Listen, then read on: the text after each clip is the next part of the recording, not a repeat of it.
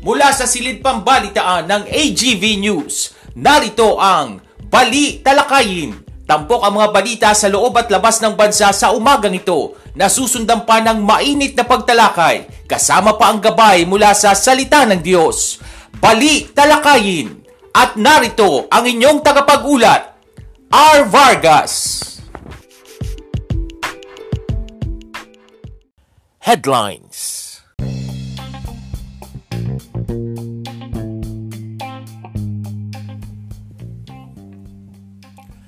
Sa ulo ng mga balita, budget deficit ng Pilipinas lumobo pa sa pagtatapos ng taong 2021. Special meeting ipinatawag ni Pangulong Duterte para talakayin ng Russia-Ukraine crisis. Mga nakatayo at sabit sa bus at jeep ipinagbabawal sa Alert Level 1. At pinakamalaking eroplano sa mundo winasak ng Russia sa Ukraine. Magandang umaga ngayon ay araw ng Miyerkules, ikadalawa sa buwan ng Marso taong 2022. Ako po si R. Vargas at narito ang detalye ng mga balita.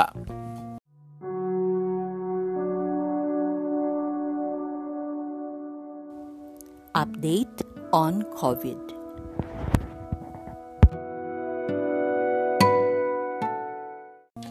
Nakapagtala ang Department of Health ng 1,067 na karagdagang kaso ng COVID-19.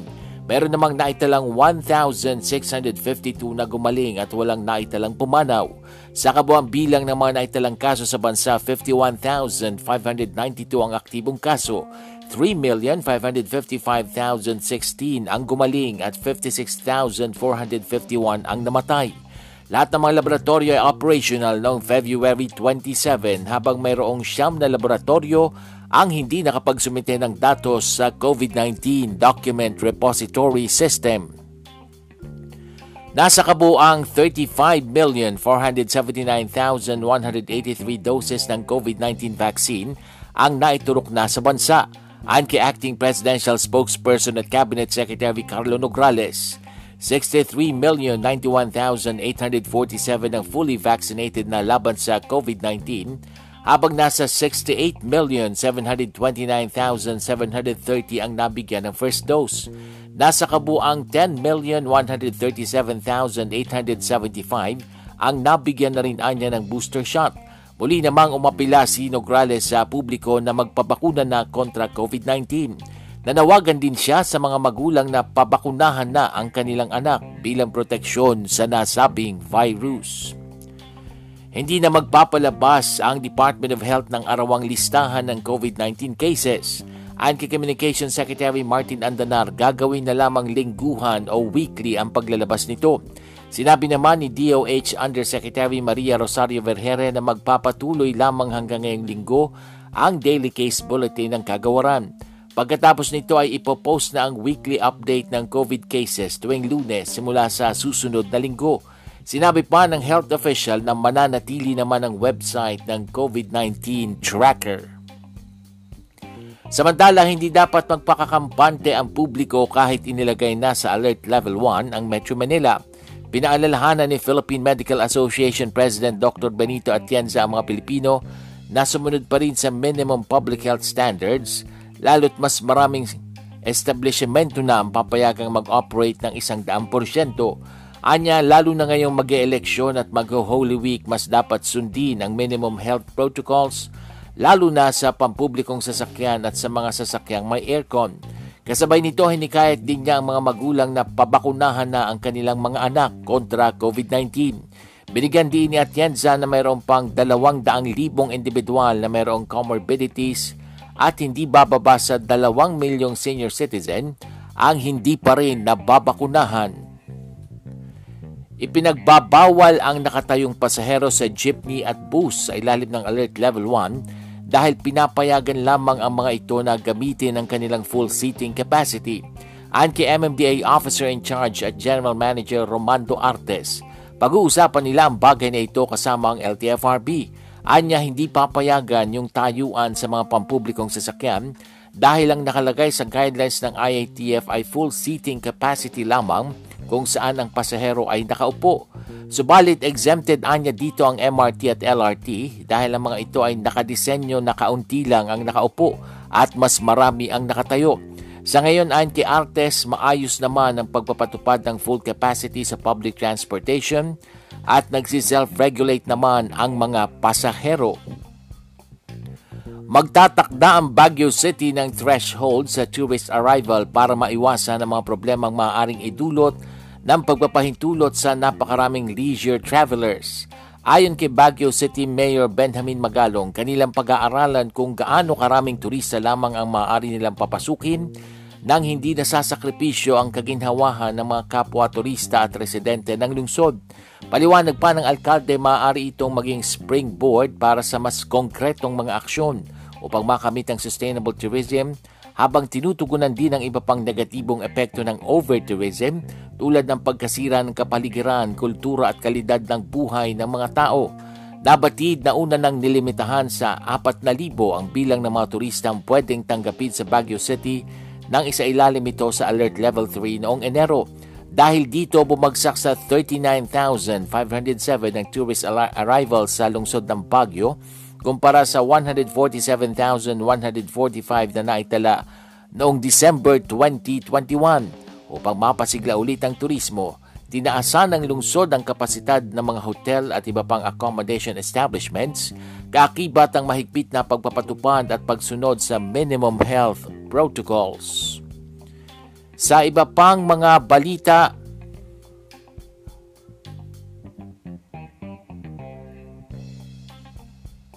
Isang special meeting ay pinatawag ni Pangulong Rodrigo Duterte upang pag-usapan ng nagpapatuloy na krisis sa Russia at Ukraine. Kabilang sa mga kasama sa pulong ay mga opisyal ng Philippine National Police, Armed Forces of the Philippines at ilang miyembro ng gabinete. Ipinatawag ng Pangulo ang nasabing pagpupulong dahil nais niyang marinig ang iba't ibang pananaw kaugnay sa nasabing usapin upang maayos na makagawa ng hakbang sa mga posibleng epekto nito sa Pilipinas. Ipinaliwanag naman ng Pangulo ang pagpabor nito sa United Nations General Assembly na nagkukundina sa ginawang pag-atake ng Russia sa Ukraine. Ayon sa Pangulo, nais lamang ng Pilipinas na pakalmahin ang dalawang panig at matigil na ang labanan sa pagitan ng dating magkaalyadong bansa. Sa ibang ulat, dahil sa gastos para makarecover ang bansa sa COVID-19, lumaki pa ang budget deficit ng Pilipinas sa pagtatapos ng taong 2021. Ito'y batay sa inilabas na datos ng Bureau of Treasury. Nakapagdala ang gobyerno ng budget shortfall na 1.67 trilyong piso na 21.78% o 298.7 billion pesos, mas malaki sa 1.37 trillion pesos na fiscal deficit. Ang year 2021 budget deficit ng Pilipinas ay katumbas ng 8.61% ng gross domestic product ng bansa. Sa ibang balita ay pinagtanggol ng Department of Agriculture at Sugar Regulatory Administration ang direktiba na mag-angkat ng asukal sa bansa. Sa pagdinig ng House Committee on Agriculture and Food, sinabi ni Agriculture Undersecretary Fermin Adriano na nagdesisyon silang mag-import ng asukal upang punan ng kakulangan sa supply makaraang maapektuhan ng mga sugar millers at producers ng pananalasa ng bagyong Odette. Marami kasi anya ang nasirang sugar raw mills, refineries at warehouses dahil sa bagyo, partikular sa mga sugar producing regions sa Panay, Negros at Eastern Visayas. Iginit naman ni SRA Administrator Hermenegildo Serafica na dumaan sa masusing konsultasyon ng Sugar Order No. 3 na naguutos para sa importasyon ng 200,000 metriko toneladang asukal para sa industrial use. Anya ipinatawag ang mga stakeholders para sa konsultasyon at ipinaliwanag nila sa mga ito ang malaking gap sa crop estimate ng asukal. Kaya naman hiningan nila ng rekomendasyon ng mga stakeholders para sa problemang ito. Ipinaliwanag ni Serafika na hindi rin minadali ang pagbaba sa desisyon na mag-angkat ng asukal dahil maraming factors ang kanilang ikinonsidera para sa nasabing pasya. Sa ibang pangyayari, nilinaw ng Malacanang na hindi pa naglalabas ng direktang kautusan si Pangulong Rodrigo Duterte sa pagpapahinto ng operasyon ng online sabong. Ang paglilinaw ni Acting Presidential Spokesperson Carlo Nograles ay ginawa isang araw matapos i-anunsyo ni Senate President Vicente Soto III na pumayag ang Pangulo na suspendihin ang mga lisensya, lisensya para sa isabong operations sa gitna ng pagkawala ng hindi bababa sa 31 sabongero. Ibinasi ni Soto ang kanyang anunsyo sa pag-uusap nila ni Senator Ronald De La Rosa. Inaprubahan na ng Senate Public Order and Dangerous Drugs Committee na pinamumunuan ni De La Rosa ang isang resolusyon na humihimok sa PAGCOR na suspendihin ang pag-issue ng mga lisensya sa online sabong operations. Subalit ayon kay Nograles ang nasabing resolusyon ay hindi pa nakakarating sa PAGCOR maging sa Office of the President. Samantala, may bagong testigong mga hawak ang Philippine National Police hinggil sa kaso ng mga nawawalang sabungero. Ayon kay PNP spokesman Police Colonel Jean Fajardo, umaasa silang makapagbibigay ng linaw ang mga testimonya ng mga nasabing testigo. Tiniyak naman ni Fajardo na magbibigay sila ng seguridad sa mga bagong testigo na maghahayag ng kanilang nalalaman kaugnay sa mga nawawalang sabungero. Aminado naman ng PNP official na isa sa mga hamon sa ginagawang investigasyon sa kaso ay ang hindi pakikipagtulungan ng ilang mga nakasaksi sa krimen. Anya posible o manong natatakot ang ilang testigo kaya hindi nagsasalita lalo't nabanggit ang ilang malalaking pangalan kasabay sa paglawak ng investigasyon sa kaso ng biglaang pagkawala ng mga sabungero.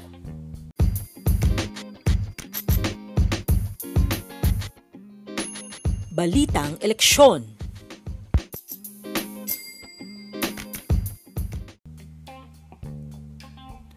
Nagpahayag ng pagkabahala si Solicitor General Jose Calida at ang company presidential candidate Ferdinand Bongbong Marcos Jr. sa partnership ng Commission on Elections sa online news na Rappler kaugnay ng nalalapit na halalan sa Mayo. Ayon kay Kalida, ang kasunduan sa pagitan ng COMELEC at Rappler ay labag sa batas dahil ang nasabing online news site ay isang foreign entity at hindi dapat magkaroon ng access sa confidential data ng mga rehistradong botante. Ayon naman sa campaign manager ni Marcos at dating MMDA chairman Benhur Abalos, hihinga nila ng paglilinaw ang COMELEC hinggil sa paglagda nito ng kasunduan sa Rappler para payagan itong magsagawa ng fact check sa mga pahayag ng mga kandidato, gayon din ang paglikha ng precinct finder para sa mga botante. Iginit ni Abalos na pagmamayari ng mga dayuhan ang nasabing online news site at walang karapatang magkaroon ng access sa database ng COMELEC. Dapat daw ituloy ng magiging susunod na Pangulo ng Bansa ang war on drugs ng Administrasyong Duterte. Inihayag ni Pangulong Rodrigo Duterte na kailangang may bangis ang susunod na Pangulo ng Bansa para labanan ng ilegal na droga gaya ng kanyang ginawa noon kahit pa ito ay nag-iwan ng libo-libong namatay na tao. Ayon sa Pangulo, sisirain kasi ng problema sa droga ang ating bansa kung hindi ito masusugpo. Nang mahalal bilang Pangulo noong 2016, sinabi ng Pangulo na pupuksain niya ang problema sa ilegal na droga at korupsyon sa loob lamang ng tatlo hanggang anim na buwan. Simula noon, inamin na ng Pangulo ang problema ay endemic kung saan ang paglaban sa ilegal na droga at korupsyon ay magpapatuloy hanggang sa matapos ang kanyang termino sa Hunyo at 30 taong 2022. Dahil dito nahaharap ngayon ng Administrasyong Duterte sa posibleng gagawing paghimay ng International Criminal Court sa mga patayan kaugnay sa madugong war on drugs. Patuloy namang ipinagkikibit balikat lang ni Pangulong Duterte ang ICC probe Nagpakawala ng airstrike ang Armed Forces of the Philippines laban sa kuta ng ISIS-inspired terrorist group sa Lanao del Sur. Ang KFP spokesman Colonel Ramon Zagala, sanib puwersa ang 103rd Brigade ng Philippine Army at ang Philippine National Police sa isinagawang operasyon sa liblib na bahagi sa bayan ng Maging. Binigyan din ni Zagala ang kahalagahan ng operasyon sa gitna ng mga ulat na may ilang mga residente ang naaalarma dahil sa air support mula sa tropa ng gobyerno. Kailangan umano ito ayon kay Zagala upang tuluyan ng makalaya ang Lanao del Sur sa kamay ng mga terorista. Sa ibang balita, bineberipika na ni National Task Force for the West Philippine Sea Chairperson Hermogenes Esperon Jr. ang iniulat ni presidential aspirant at Senator Panfilo Lacson na may ilang mangingisdang Pilipino ang sinasabing nawawala sa karagatan. Sinabi naman ni Defense Secretary Delfin Lorenzana na wala pa siyang natatanggap na kahit anumang impormasyon sa insidente. Now narito, sinabi ni Lacson na may ilang mangingisda na ayaw nang bumalik sa West Philippine Sea dahil ilan sa kanilang mga kasama ang nawawala pa rin hanggang ngayon. Sa ibayong dagat, winasak na ng tuluyan ng mga pwersa ng Russia ang pinakamalaking eroplano sa mundo na pag-aari ng Ukraine. Ginawa ang pagwasak sa Antonov 225 cargo plane sa mismong kinalalapagan nito sa Gostomel Airport na malapit lang sa Kiev na kabisera ng Ukraine. May haba na 84 meters. Kayang kumarga ang Antonov ng 225 o kaya kumarga ang Antonov 225 ng 250 tonelada at may bilis na takbo itong 850 kilometro kada oras. Ang Russia mismo ang may gawa ng eroplano at binili ng pamahalaang Ukraine. Makaraan ng pangyayari, sinabi ng Ukraine Foreign Minister Dmytro Kuleba na nasira man ng Russia ang eroplano, hindi nito masisira ang pangarap ng kanilang bansa bilang malaya, malakas at demokratiko at magtagumpay rin umano sila sa digmaang ito. Kung kukumpunihin ang eroplano, maaaring gagastos umano ang Ukraine ng 3 bilyong dolyar at mabubuo ito sa loob ng limang taon. Pinakahuling ginamit ang nasabing eroplano sa pagbiyahe ng lahat ng may kaugnayan sa COVID-19.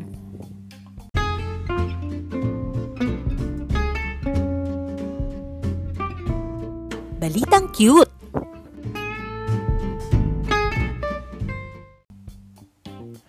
Sa ating balitang cute, isa ka bang pet lover? Well, kung isa kang pet lover, gagastos ka ba ng halagang isang milyong piso para lang bumili ng isang ibon na gagawin mong pet? Aba, eh meron pong gumawa niyan. Siya po ay ang pet exhibitor na si Florante Gozon mula sa Ilocos Sur. Naku eh, ang kanyang mga pets kasama ang isang parrot na Hyacinth Macau ay umabot sa isang milyong piso ang halaga. Bata pa lang daw kasi siya ay talagang mahilig na siyang mag-alaga ng mga hayop gaya ng mga sisiw na nakikita niya sa kanilang lugar. At nang guminhawa na ang kanyang buhay, dito na siya nakabili ng magagandang pets gaya ng parrot. Sinabi niya na napakaganda ng kulay asul na balahibo ng kanyang alagang hyacinth Macau at mas malaki ito kung ikukumpara sa ibang parrot. Meron din siyang alaga ng mga sugar glider na may high mutation o may kulay puti at bearded dragon. At yan ang mga tampok na balita sa umagang ito. Ako po si R. Vargas. Samantala, wag po kayong bibitiw dahil magbabalik pa ang balita lakayin makalipas ang ilang paalala.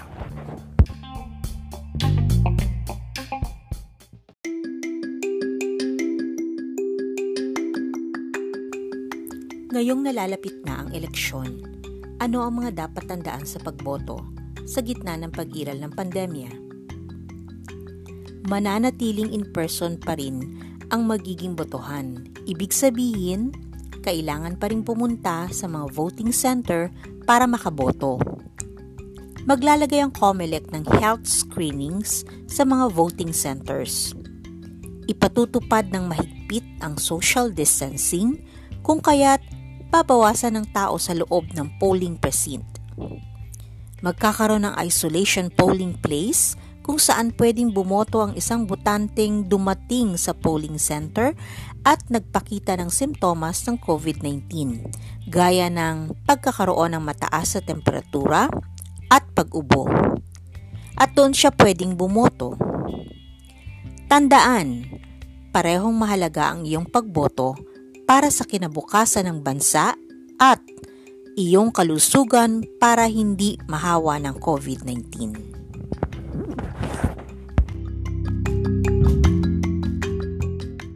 Paalalang hatid ng programang ito.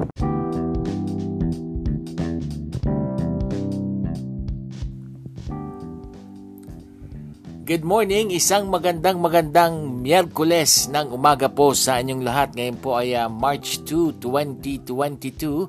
Salubungin po natin ang uh, bagong araw na ito na positibo ang pananaw. Hindi po positibo sa virus ha. Positibo ang pananaw at welcome po sa ating programang Bali Talakayin. Ako po ang inyong lingkod R. Vargas.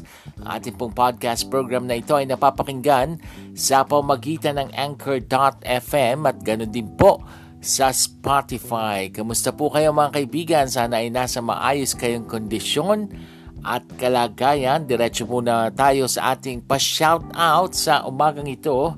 Wala tayong natanggap na mga pa-shoutout pero shoutout po sa lahat ng nakikinig at patuloy na tumatangkilik dito sa ating programang Balita Lakayin hindi lamang po dito sa Pilipinas kundi sa iba't ibang panig ng mundo na talaga namang sumusubaybay sa ating palatuntunan. Kung meron po kayong mga pa-shoutout, pwede nyo pong i-email sa akin sa arvargas0521 at gmail.com kahit po mga birthday greetings yan o kahit po mga anniversary, wedding anniversary, o kahit simpleng pa-shoutout, bibigyan daan po natin dito sa ating palatuntunan.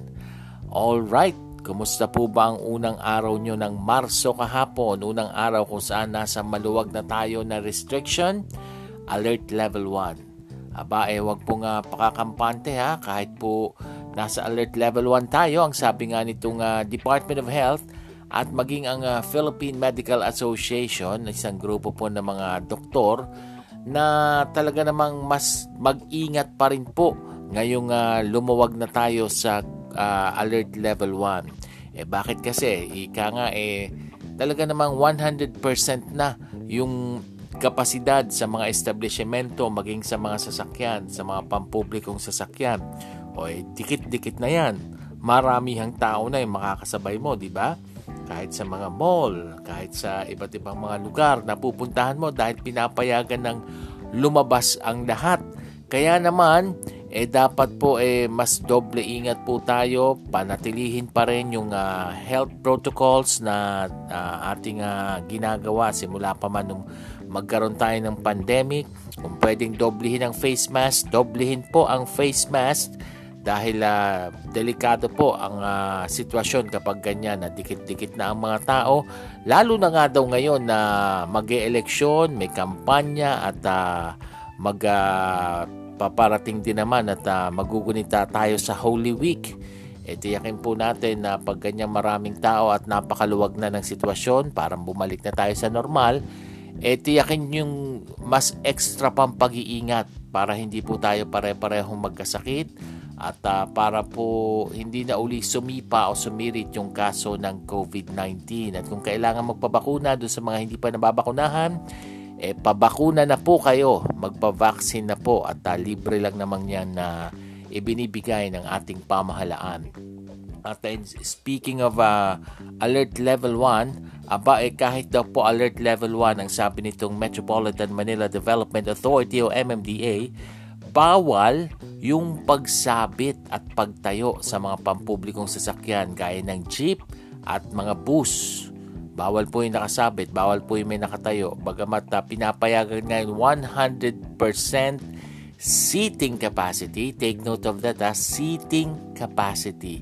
Nakaupo, hindi nakatayo, hindi nakasabit. So pag naka, nakatayo at nakasabit, Bawal po yan, sabi ng uh, MMDA. Maliban lamang daw, ang exempted dito ay ang MRT at LRT na talagang nakadesenyo na mas marami ang nakatayo kaysa nakaupong mga pasahero. So ingat po tayo at uh, umalis po ng uh, mas maaga para hindi malate sa inyong mga pupuntahan, sa inyong mga papasukan, sa inyong mga patutunguhan dahil mas ma-traffic na po ngayon dahil maluwag na nga yung ating quarantine restriction. Ayan. At kahapon din po, no? Uh, unang araw ng Marso, Fire Prevention Month. Maraming una eh, no? Uh, unang araw ng Marso, unang araw ng uh, maluwag yung ating restriction. Uh, fire, unang araw ng Fire Prevention Month. Aba, eh, kahapon naman, siyam na sunod na linggo na po na nararanasan dahil ipinatupad kahapon yung panibagong oil price increase dito sa ating bansa. At ang alam ko ay nakapagdialogo na itong mga transport groups ano transport sector sa sa pamunuan ng LTFRB ang naging usapan kaya nila diyan tataasan ng pasahe para may mga subsidy lang na binabanggit eh. eh humihiling po kasi ng taas pasahe itong ating transport groups na from 10 pesos na minimum fare eh magiging 15 pesos na yung ating minimum fare. Eh talaga nga namang uh, mahirap kasi yung kanilang kalagayan ngayon. At uh, eh, kung ako naman dito sa gobyerno suggestion lang eh talaga namang dapat eh suspindihin na itong excise tax Oo, dapat suspindihin na po ito ng ating uh, pamahalaan dahil uh, sa kabila po na $100 na ang bawat uh, bariles ng langis, eh tila wala pong balak suspindihin ng gobyerno yung excise tax sa petrolyo. Kung natatandaan nyo po, itong uh, train law na tinatawag o yung Tax Reform for Acceleration and Inclusion o yun nga train law, eh isinasaad po dyan na pwedeng suspindihin yung tax, yung buwis sa petroleum products kapag umabot sa $80 ang bawat bariles ng langis. Eh umabot na nga sa isang daan eh, hindi ba? Sobra-sobra na ang presyo ng langis kaya dapat nagsuspindihin yung tax. Pero ang sabi po nitong uh, Department of Finance, eh hindi daw dapat gawin itong pagsususpindi ng uh, tax sa petrolyo. Eh paano yan? Eh lalo na lang nating linggo-linggong mararanasan yung oil price increase. Di ba? Sumabay pa yung krisis sa uh, Russia at Ukraine. Eh talagang makaka-apekto rin sa atin yan at talaga namang uh, kasabay din yan, eh, nagtataasan din naman talaga yung presyo ng ating mga basic commodities, yung ating mga pangunahing bilihin. At apektado rin yan yung ating mga mamamayan. Kaya naman, yung ilang mga manggagawa, samahan ng mga manggagawa, aba ay humihiling na rin po ng aumento sa kanilang sahod. Taas sweldo rin naman ang hinihingi dahil apektado eh. Apektado ng uh, ng uh, pag tumaas yung oil, uh, nagkaroon ng oil price increase, tataas yung gasolina, tataas yung pasahe, matataas din yung mga pangunahing bilihin, eh syempre, hihingi nga ng uh, aumento sa sahod. Itong ating mga manggagawa. And again, panawagan natin sa gobyerno, eh pwede naman pala sa ilalim ng train law na suspendihin itong uh, uh, excise tax sa petrolyo, eh gawin na po para hindi pare-parehong nahihirapan ang ating mga mamamayan. Ayan ha. At uh, sa iba pa pong issue, nako, eh nagpapatuloy po itong uh, ginagawang uh, paglilikas, itong uh, repatriation sa ating mga kababayang Pinoy na nasa Ukraine dahil nga sa nangyayaring krisis doon kung saan ay uh, inaatake po ngayon, ginegera po ngayon ng bansang Russia ang dati niyang kaalyadong bansa na Ukraine. So sana nga po ay talagang uh, hindi lang voluntary yung mangyari, kundi gawin na pong mandatory na lahat ng mga Pinoy, lahat ng OFW na nasa Ukraine, eh mailikas na ano at maipabalik na dito sa Pilipinas. Alam ko nagpapatuloy yan eh. Kahapon lang alam ko eh may mga inilikas din na mga Pilipino. Pero ang uh, ating narinig, meron pang mga walo na undecided ano undecided na na bumalik dito sa Pilipinas ayaw magpalikas. Siguro nga naman kasi natatakot baka mawawalan sila ng trabaho, mawawalan ng hanap buhay pagdating dito sa bansa.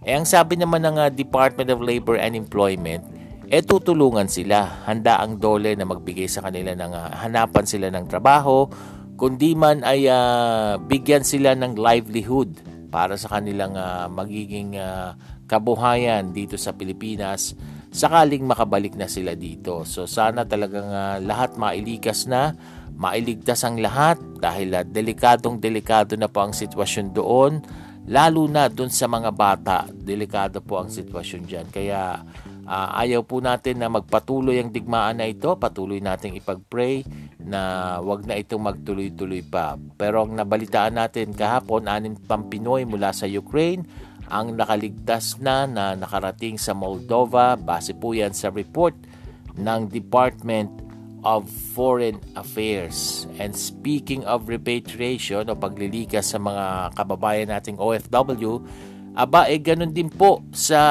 sa Hong Kong naman ano. Uh, nako eh inatasan na po nitong si Pangulong Duterte itong si Defense Secretary uh, Delphine Lorenzana na na pangunahan ng operasyon sa repatriation services ng mga OFW sa Hong Kong na apektado naman ng COVID-19 surge doon. Eh kasi po nakarating sa ating presidente yung sitwasyon ng mga OFW na tinanggal sa trabaho sa Hong Kong matapos tamaan ng COVID-19. Although yung report kahapon, sabi nitong si Labor Secretary Francisco, uh, Labor Secretary Silvestre Bello III, fake news daw yon na tinatanggal sila. Pero uh, yun na nga po, uh, nagbigay direktiba na ang Pangulo kay Lorenzana Kaya naman itong si Defense Secretary Lorenzana ay nakikipag-ugnayan na sa Department of Foreign Affairs at sa konsulado ng bansa sa Hong Kong para po sa gagawing deployment ng air asset tulad ng ah, C-130 o chartered commercial flights sa paglilikas sa ating mga kababayan. Yan naman dun, ay dun sa mga gusto ng lumikas ano, dahil uh, sa nangyayari ng surge ng COVID sa Hong Kong. Sa kasalukuyan po ay umakyat na sa isang daan at siyam na po itong bilang ng mga OFW sa Hong Kong na nagpositibo sa COVID-19 habang nasa labing anim naman yung gumaling na sa sakit na ito at yung iba naman po ay patuloy na nananatili sa isolation facilities. Ayan ha. At uh, mga kaibigan, katulad po ng ating uh, paalala kahapon at nabanggit din kanina, ngayon po ay Fire Prevention Month. At dahil nga po Fire Prevention Month, eh talagang ingat tayo. Hindi lang tuwing Marso, kundi sa bawat sandali ng ating buhay, eh, iwasan natin na tayo ay masunugan o magkasunog sa atin. Sabi nga, eh, manakawang ka na daw, huwag ka lang masunugan.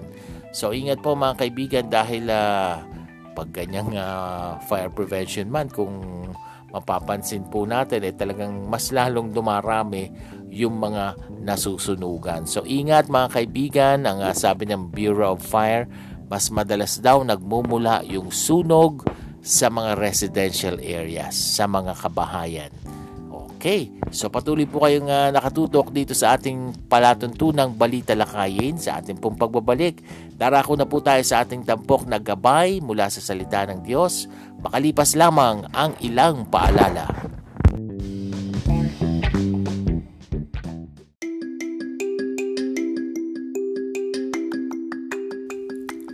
Paano makatitipid ng tubig ngayong tag-init?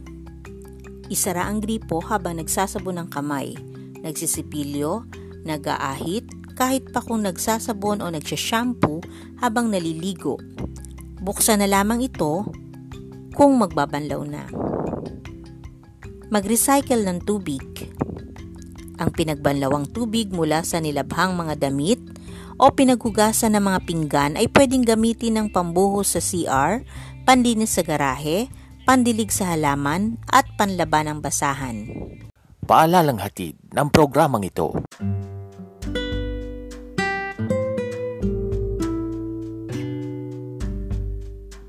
At narito na ang gabay mula sa salita ng Diyos. Tampok ang pagbubulay-bulay sa kanyang salita.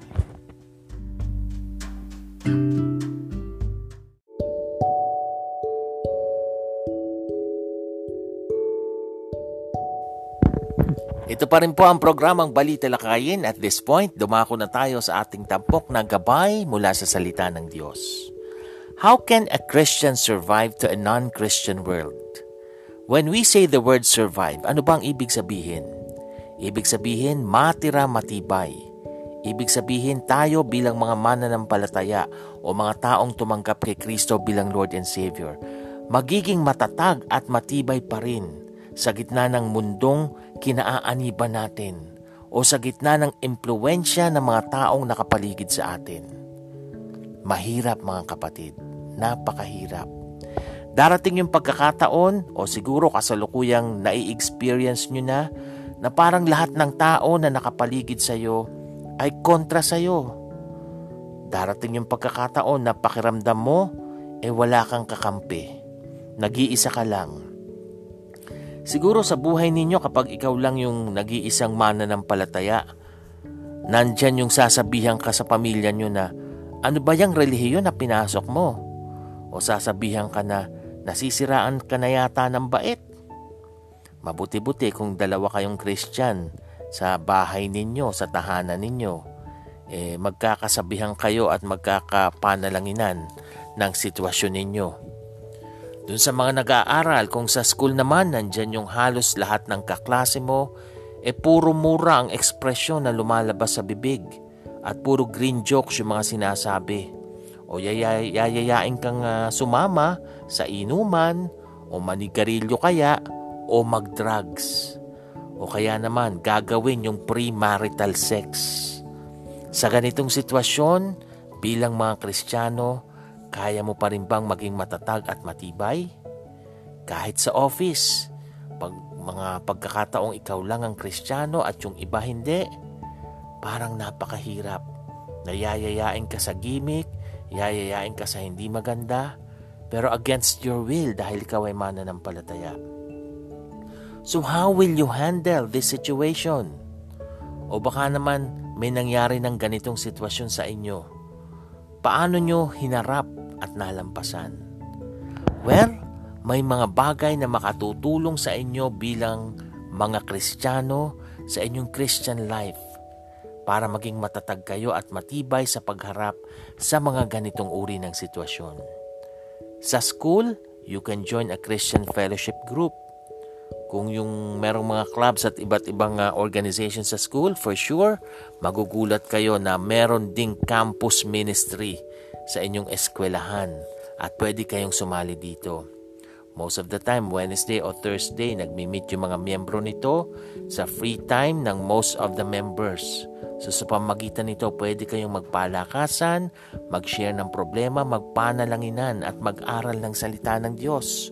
Sa office, kung ikaw ay empleyado, magugulat ka. Meron pala mga Bible study na ginaganap. Maaring sa ibang department o maaring sa ibang uh, uh, katabi ninyong office na pwede kayong sumali pag free time ninyo para kayo ay magpanalanginan, makarinig ng salita ng Diyos at magpalakasan.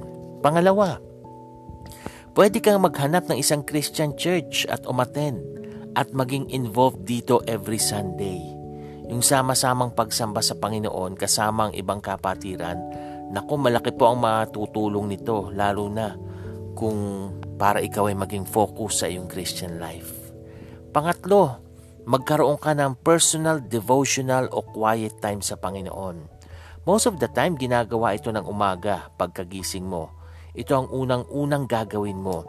Dito ay kakausapin mo ang Panginoon sa pamagitan ng panalangin. Sasabihin mo sa Kanya yung mga problema mo at yung mga pinagdaraanan mong struggles. At siyempre, hindi one-way communication. Hindi puro tayo ang nagsasalita. Kaya kakausapin din naman tayo ng Panginoon sa pamagitan ng kanyang salita, ang Biblia. So kailangan nating basahin at i-meditate ang salita ng Diyos para malaman kung ano ang kalooban niya sa iyong buhay. Pang-apat, huwag kang mahiyang humingi ng payo o magbigay ng prayer request sa pastor ninyo o sa sino mang kinikilala mong Christian leader dahil malaki ang maitutulong nito para, para maging matatag ang iyong spiritual life. Gusto kong balikan yung tanong ko kanina, bilang mga Kristiyano, kaya ba ninyong maging matatag, matibay, at makasurvive sa magulong mundong ito? Well, the answer is yes. Kaya ninyo, kaya natin. Napakahirap. Pero ang sabi sa Philippians 4.13, I can do all things through Christ who gives us strength. Ang lahat ng ito ay kaya nating gawin dahil kay Kristo na nagbibigay sa atin ng kalakasan. Tayo po ay manalangin. Panginoon, Mahirap pong mabuhay sa magulong mundong ito. Mahirap po ang mamuhay, Panginoon, na maraming taong kontra sa iyo, lalo na dahil kami mga mananampalataya. Help us to survive, Lord God. Mahalampasan namin ang anumang problema, pagsubok na kakaharapin namin sa buhay. Dahil Ikaw, O Diyos, Panginoon, Diyos ng mga Diyos, Hari ng mga Hari, ay namatay sa krus, mas mahirap pa ang dinanas mo para lang kami tumusin sa aming kasalanan. Salamat sa pangalan ng aming Panginoong Heso Kristo. Amen. At dyan na po nagtatapos ang ating podcast program na Balita Lakayin. Muli niyo po kaming pakinggan sa mga susunod nating pagsasahing papawid. Ako po si R. Vargas. Salamat po. God bless us all. This podcast program is open for advertisements and commercials, for blogs and announcements of your upcoming events and even for political ads at a very low rate. Avail now of this promo. You may contact 0920-745-8869 for details or send your queries to arvargas0521 at gmail.com.